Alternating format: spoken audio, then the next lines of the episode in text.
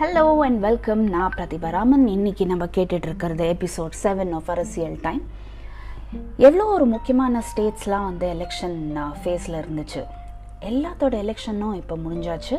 ஆனால் ஒரே ஒரு ஸ்டேட் இன்னும் பாக்கி இருக்குது which is one of the most important states G ஹா இன்னைக்கு வெஸ்ட் பெங்காலில் போய் இறங்குறோம் நம்ம.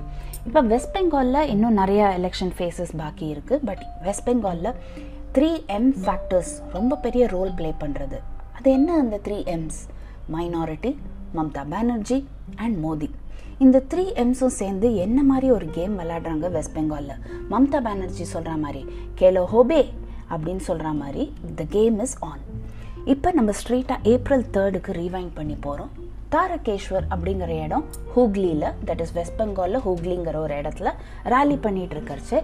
மம்தா பானர்ஜி அவங்க வந்து மைனாரிட்டி ஓட்டர்ஸை அப்பீல் பண்ணி பேசி ஓட்ஸ் வந்து கலெக்ட் பண்ணுறதுக்கான கம்யூனல் கிரவுண்ட்ஸில் ஸ்பீச் கொடுத்துருக்காங்க அப்படின்னு போல் பாடி சொல்லியிருக்கு.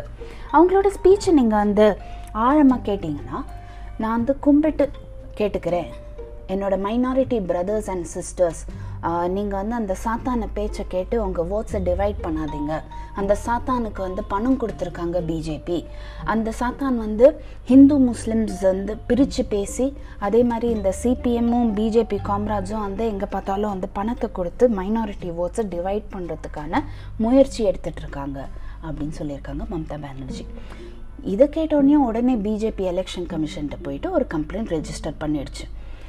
எலெக்ஷன் கமிஷன் இமீடியட்டாக அந்த கம்ப்ளைண்ட் பேஸ் பண்ணி ஒரு நோட்டீஸும் இஷ்யூ பண்ணிட்டாங்க Mamata பானர்ஜிக்கு which is on April seventh April seventh அன்னைக்கு நான் உனக்கு ஃபார்ட்டி எயிட் ஹவர்ஸ் டைம் தரேன். நீ வந்து இந்த ஸ்பீச்சுக்கான எக்ஸ்ப்ளனேஷன் நமக்கு கொடுத்தே ஆனோம் அப்படின்னு சொல்லியிருக்காங்க எலெக்ஷன் கமிஷன் இப்போ இந்த ஸ்பீச் நீங்கள் பார்த்தீங்கன்னா section one twenty three of representation of the people act அப்படிங்கிற செக்ஷனை வயலேட் பண்ணுற மாதிரி பேசியிருக்காங்க அப்படிங்கிறது தான் கம்ப்ளைண்ட் இது இன்னும் ஃபர்தராக எக்ஸ்பிளைன் பண்ணணும்னா ஒரு கேம்பெயினர் எலெக்ஷன் டைமில் பகையை வளர்க்குற மாதிரி கம்யூனல் லைன்ஸில் பேசி அவங்க எலெக்ஷனுக்கு சாதகமாக பேசுகிற மாதிரி இருந்ததுன்னா அது வந்து ஒரு ஸ்ட்ரிக்ட் நோனோ கூடவே கூடாது. இந்த எலெக்ஷன் நோட்டீஸ் பற்றி தெரிஞ்ச உடனே இந்த நியூஸ் வந்த உடனேயும் டிஎம்சி எம்பி மஹுவா மொய்த்ரா இது வந்து மம்தா பானர்ஜியோட பார்ட்டி டிஎம்சி அப்படிங்கிற பார்ட்டியோட எம்பி மஹுவா மொய்த்ரா இம்மீடியட்டாக ஹெட் பேக் பண்ணாங்க. அவங்க வந்து எலெக்ஷன் கமிஷன் டிஎம்சியோட கம்ப்ளைண்ட்ஸ் எவ்வளவோ இருக்குது பிஜேபிக்கு அகேன்ஸ்டாக அதுக்கெலாம் ஆக்ஷன் எடுக்காமல் இந்த அத்தாரிட்டிஸ்லாம் சேர்ந்துட்டு பிஜேபி கம்ப்ளைண்ட் பண்ண உடனே டிஎம்சிக்கு அகேன்ஸ்டாக மாத்திரம் ஆக்ஷன் எடுக்க முயற்சி பண்ணிட்டு இருக்காங்க.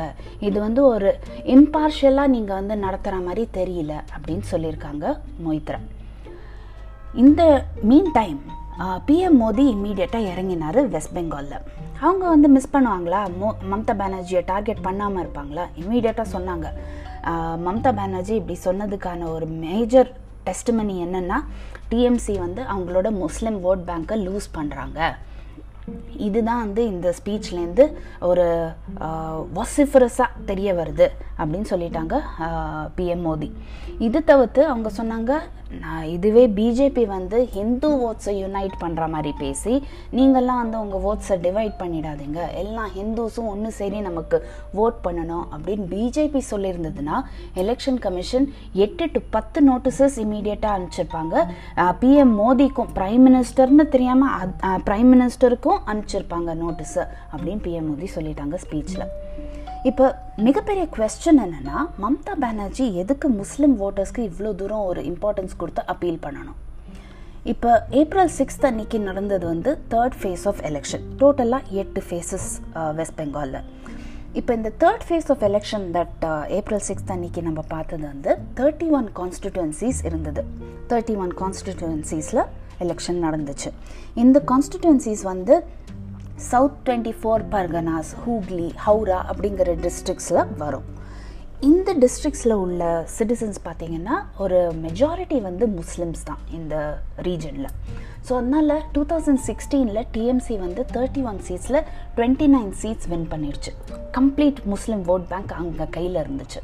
பட் இந்த தடவை பார்த்தீங்கன்னா இந்தியன் செக்யுலர் ஃப்ரண்ட் அப்படிங்கிற ஒரு party which is led by Abbas Siddiqui அவங்க வந்து ஒரு முஸ்லீம் கிளரிக் மிகப்பெரிய ஒரு பாப்புலர் கிளரிக்னு சொல்லலாம்.